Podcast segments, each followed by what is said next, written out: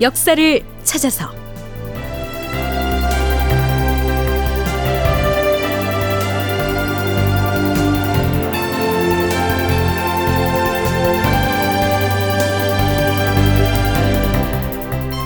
제 1271편 동강진에 반란이 일어났다. 극본 이상락, 연출 박기환.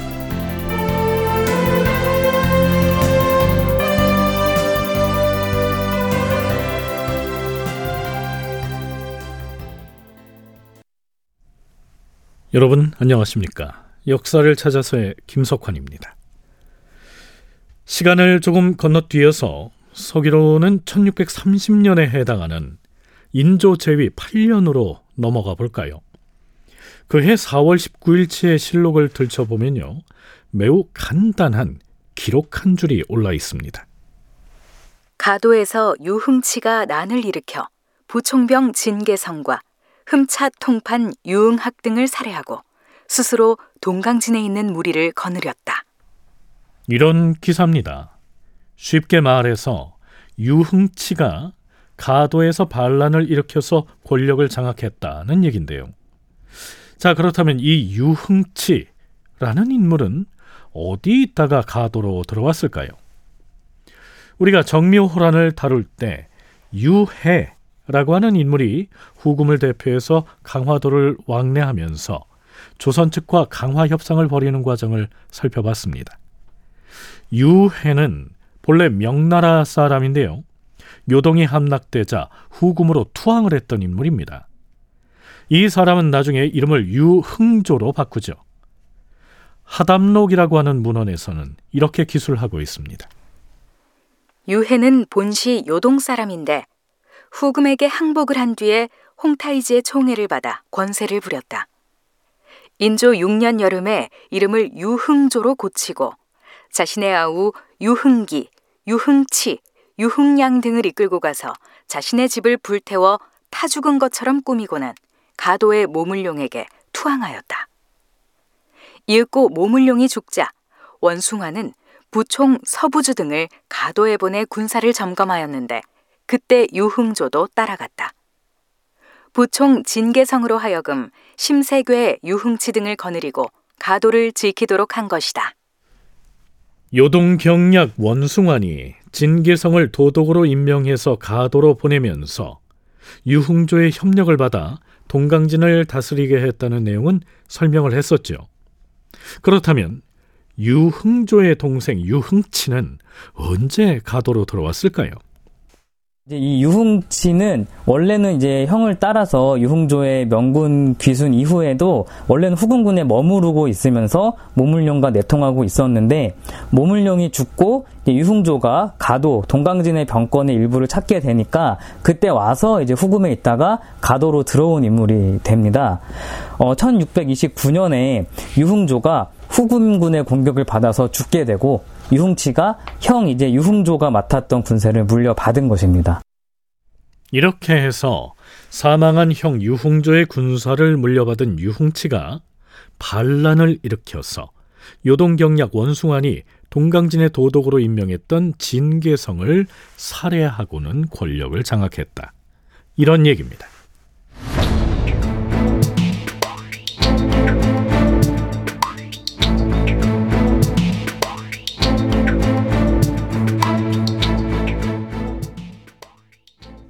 인조실록에는 유흥치가 반란을 일으켜서 진계성 등을 죽였다. 이렇게만 나와 있는데요. 승정원 일기와 연려실 기술 등에는 반란의 정황이 좀 더 구체적으로 기술되어 있습니다. 승정원 일기에는 조선에서 가도에 파견한 접반사가 보고하는 형식으로 사건이 기술되어 있는데요. 두 문헌의 기록을 참고해서 구성을 하자면 이렇습니다.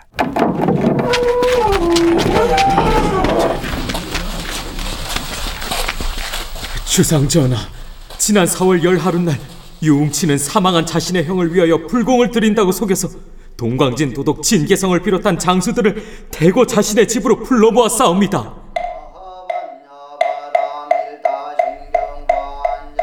그날 아침에 초대받은 장수들이 대부분 도착하자 갑자기 유웅치는 자신의 부하들을 향해 큰 소리로 이렇게 말했사옵니다. 너희들은 오늘이 무슨 날인지 모르느냐? 오늘은 내 형님의 영생을 위하여 제를 올리는 날이다. 그런데 너희들은 손님들을 초대한 이 경건한 자리에서 어째서 활을 메고 칼을 차고 있는 것이냐? 유흥치가 그렇게 말하는 것을 신호로 삼아서 미리 잠복시켜 놓았던 50여 명의 탈단종 무리들이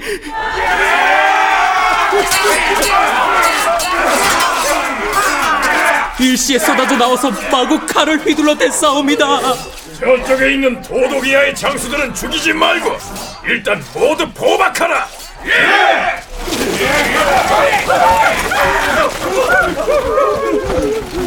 그 달단종 무례배들은 후금에서 투항해 온 자들이었사옵니다. 유흥치는 이렇게 외쳤사옵니다. 이 자들이 나의 형을 모함해서 죽게 만들었으니 되갚아 주어야 한다. 결박했던 장수들 중 유응학과 왕원 등은 즉시 문 안에서 베어 죽이고 왕사원, 왕무열, 등자지, 정희 등은 이튿날인 13일 아침에 베어 죽었으며 동강진의 도독인 부총병 진계성과 그의 처남 정국양 등은 여러 사람이 보는 앞에서 향을 피우고 하늘에 맹세를 한 다음에 목을 베어 죽였다. 가도의 동강진에 일대 회오리 바람이 몰아친 것인데요.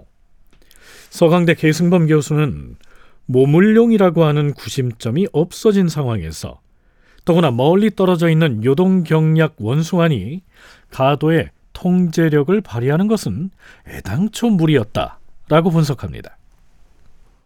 원숭안이 개입을 해서 모문영을 제거했지만 가도에 직접 진군을 해서 모문영을 잡아서 처형한 게 아니고 가도에 못 들어간 상태에서 모문영을 나오게 한 다음에 암살한 거거든요. 그건 무슨 얘기냐 하면 그 이후에 명나라 조정이건 원숭안이 어떤 후임자를 보낸다고 할지라도 그 사람이 가도에 들어가서 모든 병사들의 그, 그, 모든 군병을 장악하는데 한계가 있을 수밖에 없죠. 왜 그러냐면 모문영이 10년 이상 키웠던 가도의 군졸들 사이에서는 모문영파가 또 많지 않겠어요.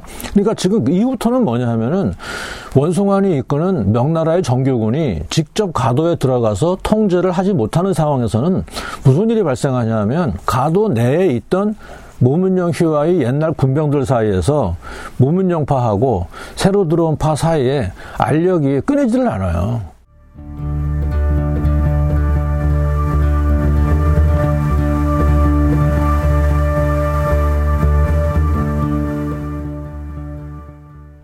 가도의 동강진에 비상한 사태가 발생했다는 보고를 받은 인조는 즉각 조정 대신들과 비변사의 당상관들을 편전으로 모이게 합니다.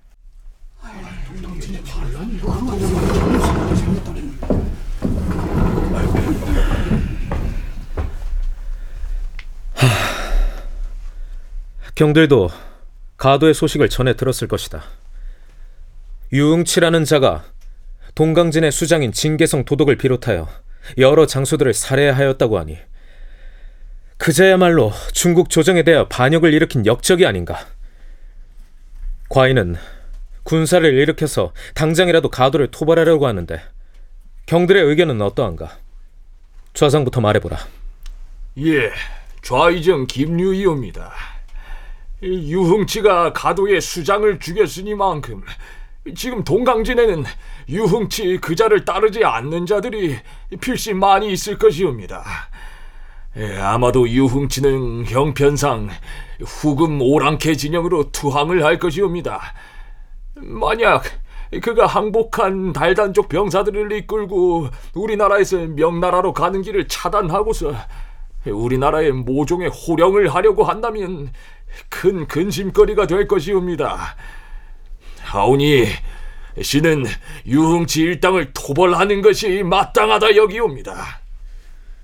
이조 판서인 정경세도 김류와 마찬가지로 군사를 동원해서 토벌해야 한다는 데 찬성하지요. 가도를 토벌할 것이라면 지체 없이 신속하게 공격하는 것이 좋을 것이다. 우리의 기밀이 혹 누설되어서 가도의 유흥치 일당이 후금 오랑캐와 화친을 한 뒤에 여러 가지로 계책을 세우게 되면 필시 방해가 되는 점이 있을 것이다. 가도에 있는 병사들 중에서 아직 유흥치 일당을 따르지 않고 반기를 들려는 자들이 있다 하니 그의 죄를 널리 알리고 토벌을 감행한다면 반드시 섬 전체가 놀라서 요동을 칠 것이다. 부원수의 생각은 어떠한가? 부원수 정충신이 아래옵니다. 만약에 우리가 수군 3천 명을 이끌고 곧바로 가도로 진격해서 먼저 그들이 보유한 배부터 불태워 버린다면 반드시 적을 붙잡게 될 것이옵니다. 음, 부원수의 계책이 가장 좋을 듯하다. 전하께서 이미 가도의 반란자를 토벌하기로 계획을 정하셨으면 먼저 군사를 지휘할 대장을 임명해야 할 것이옵니다. 누가 대장에 적합하겠는가? 군사를 이끌 대장으로는 이서만한 자가 없을 것이옵니다. 음, 과연 그렇기는 한데 대신들은 어떻게 생각하는가? 신들의 의견도 그러하옵니다. 장수들 중에 이서보다 더 나은 자는 없을 것이옵니다. 과인도 그리 생각은 하는데 그가 늙고 병이 든 것이 안타깝도다. 그만한 인재는 얻기가 어렵사옵니다. 이서가 아니면 아니 되옵니다. 이서는 일찍이 경기도 장단 부사로 있으면서 경기 방어사를 겸하였고 인조 반정 때에는 김유, 이귀 등과 함께 공을 세워서 호조 판서로 승진했으며 전국 공신 1등에 책록되었다. 이어서 경기 관찰사를 지냈고 임금에게 건의하여 남한산성을 수축하고 군량 확보에 힘썼을 뿐 아니라 특히 포신 세 개가 겹쳐 있는 삼혈총을 제조하여 적의 침공에 대비하기도 하였다. 이런 인물이었기 때문에 대신들이 그를 적극 추천했던 것 같습니다. 이때 그의 나이가 만 50세였는데요. 아마도 병치레를 하고 있었던 것 같습니다. 본인의 이름이 거론되자 당사자인 이서가 나서죠. 전하, 신이 나라와 임금으로부터 크나큰 은혜를 입었으니 죽음인들 어찌 사양하겠사옵니까? 다만 날이 갈수록 몸이 아프고 쇠약해져서 대장의 중책을 감당치 못할까 염려되옵니다. 신이 대장을 맡는 대신 정충신, 유웅영, 일원 등을 데리고 갔으면 하옵니다. 그것이야 경이 마음대로 하라. 전하, 정충신이 아래옵니다. 신이 비록 보잘 것은 없사오나 대장과 함께 움직이는 것보다는 아예 한 방면을 혼자서 맡았으면 하옵니다. 음, 정충신이 한 방면을 스스로 맡고 싶다고 하니 과인이 매우 가상하게 여기노라. 그럼 정충신은 수군을 통솔하고 이선은 보병을 지휘하도록 하라. 하오면 속히 정충신을 먼저 파견하여서 수군의 일을 처리하도록 하는 것이 좋겠사옵니다. 경의 말이 옳도다. 모두 물러가서 전략을 수립하도록 하라. 자, 그런데요. 지금까지 소개한 실록 기사만을 보면 초정 대신들이 아주 일사불란하게 가도에 대한 군사 공격을 찬성한 것처럼 보이는데요. 이 기사의 말미에는 이런 구절이 덧붙여 있습니다. 그 뒤에 이귀, 최명길, 심기원 등은 모두 상소문을 올려서 가도의 공격은 불가하다고 반대하였다. 그러나 이에 대해서는 임금이 아무 대답도 하지 않았다.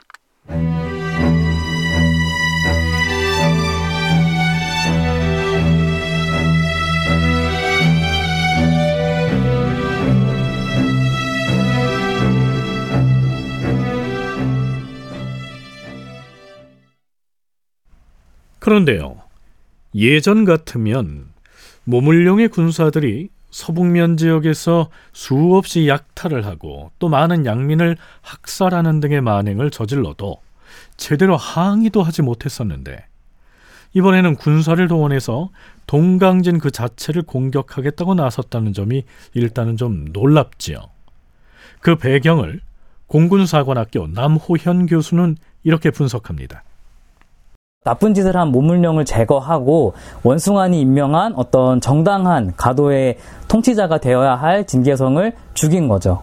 이거는 조선이 보기에 명나라에 대한 모반자라는 겁니다. 이 유흥치라는 사람은 그래서 이 유흥치를 어, 천조 즉 명나라의 반적 배반한 이제 적이라는 걸로 규정해서 토벌을 명했고 그렇기 때문에 명나라의 반역자를 조선이 토벌한다는 논리로 유흥치의 토벌을 공식화한 것도 사실입니다.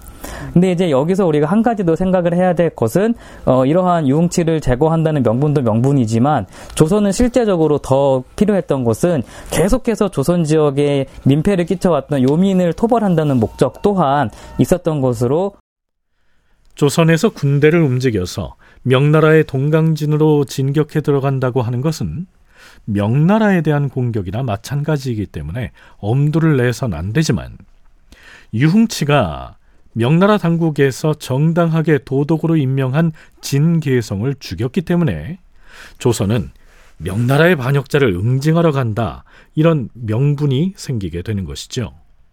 또한 남호현 교수는 조선이 군사를 동원해서 가도로 진격하고자 했던 데에는 오랫동안 조선에 민폐를 끼쳐왔던 요동의 그 유민들을 토벌하려는 목적도 있었을 것이다. 이렇게 언급을 했었는데요. 이에 대해서는 다음 시간에 더 알아보기로 하겠습니다.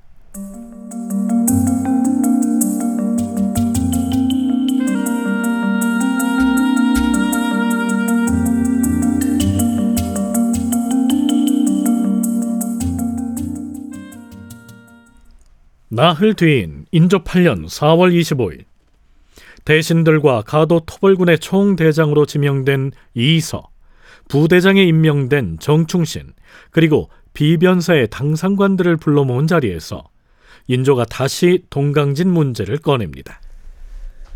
방금 평안감사 김시양이 보내온 장계를 보아하니 혹시 유흥치가 후금 오랑캐와 내통을 하지는 않았을까 이런 의심이 든다는 염려를 전해왔다. 경들의 생각은 어떠한가? 영상은 의견을 말해보라. 전하, 그들이 후금 오랑캐와 서로 통하고 있다는 말은 소말량이라는 명나라 사람 입에서 나왔다고 하니 아마도 서로 내통하고 있다는 것이 헛된 말은 아닌 듯하옵니다. 실제로 가도의 유흥치 일당이 후금 오랑캐와 내통을 하고 있다면 그들 입장에서는 계책을 잘못 세운 것이고 우리 조선 입장에서는 그들을 토벌할 명분이 더욱 확실해지는 것이다. 우리는 명나라의 반역자를 치러 가는 것이니 거리낄 것이 없게 된 것이다. 그렇지 아니한가? 주상전하, 한편에서 들리는 말에 따르면 가도라는 섬 안의 장수들이 유흥치를 보호해 주려고 의논을 한 일이 있다고 하는데 만일 명나라 조정에서 유흥치 등의 행위를 무마하여 받아줄 경우에는 그럼에도 불구하고 우리가 유흥치를 토벌해도 될지 모르겠사옵니다. 신은 이 점이 크게 걱정되옵니다. 네, 새로운 걱정거리가 생긴 거지요. 조선 조정에서 반란을 일으켰다고 믿고 있는 이 유흥치 등이 북경의 상황을 보고하고 북경에서도 이 유흥치를 가도의 새 도독으로 인정해 버린다면 가도를 향해서 진격하려던 조선의 계획은 낭패가 되는 것이 아니냐. 이런 얘기입니다. 과연 어떻게 풀려갈까요? 다큐멘터리 역사를 찾아서 다음 시간에 계속하겠습니다.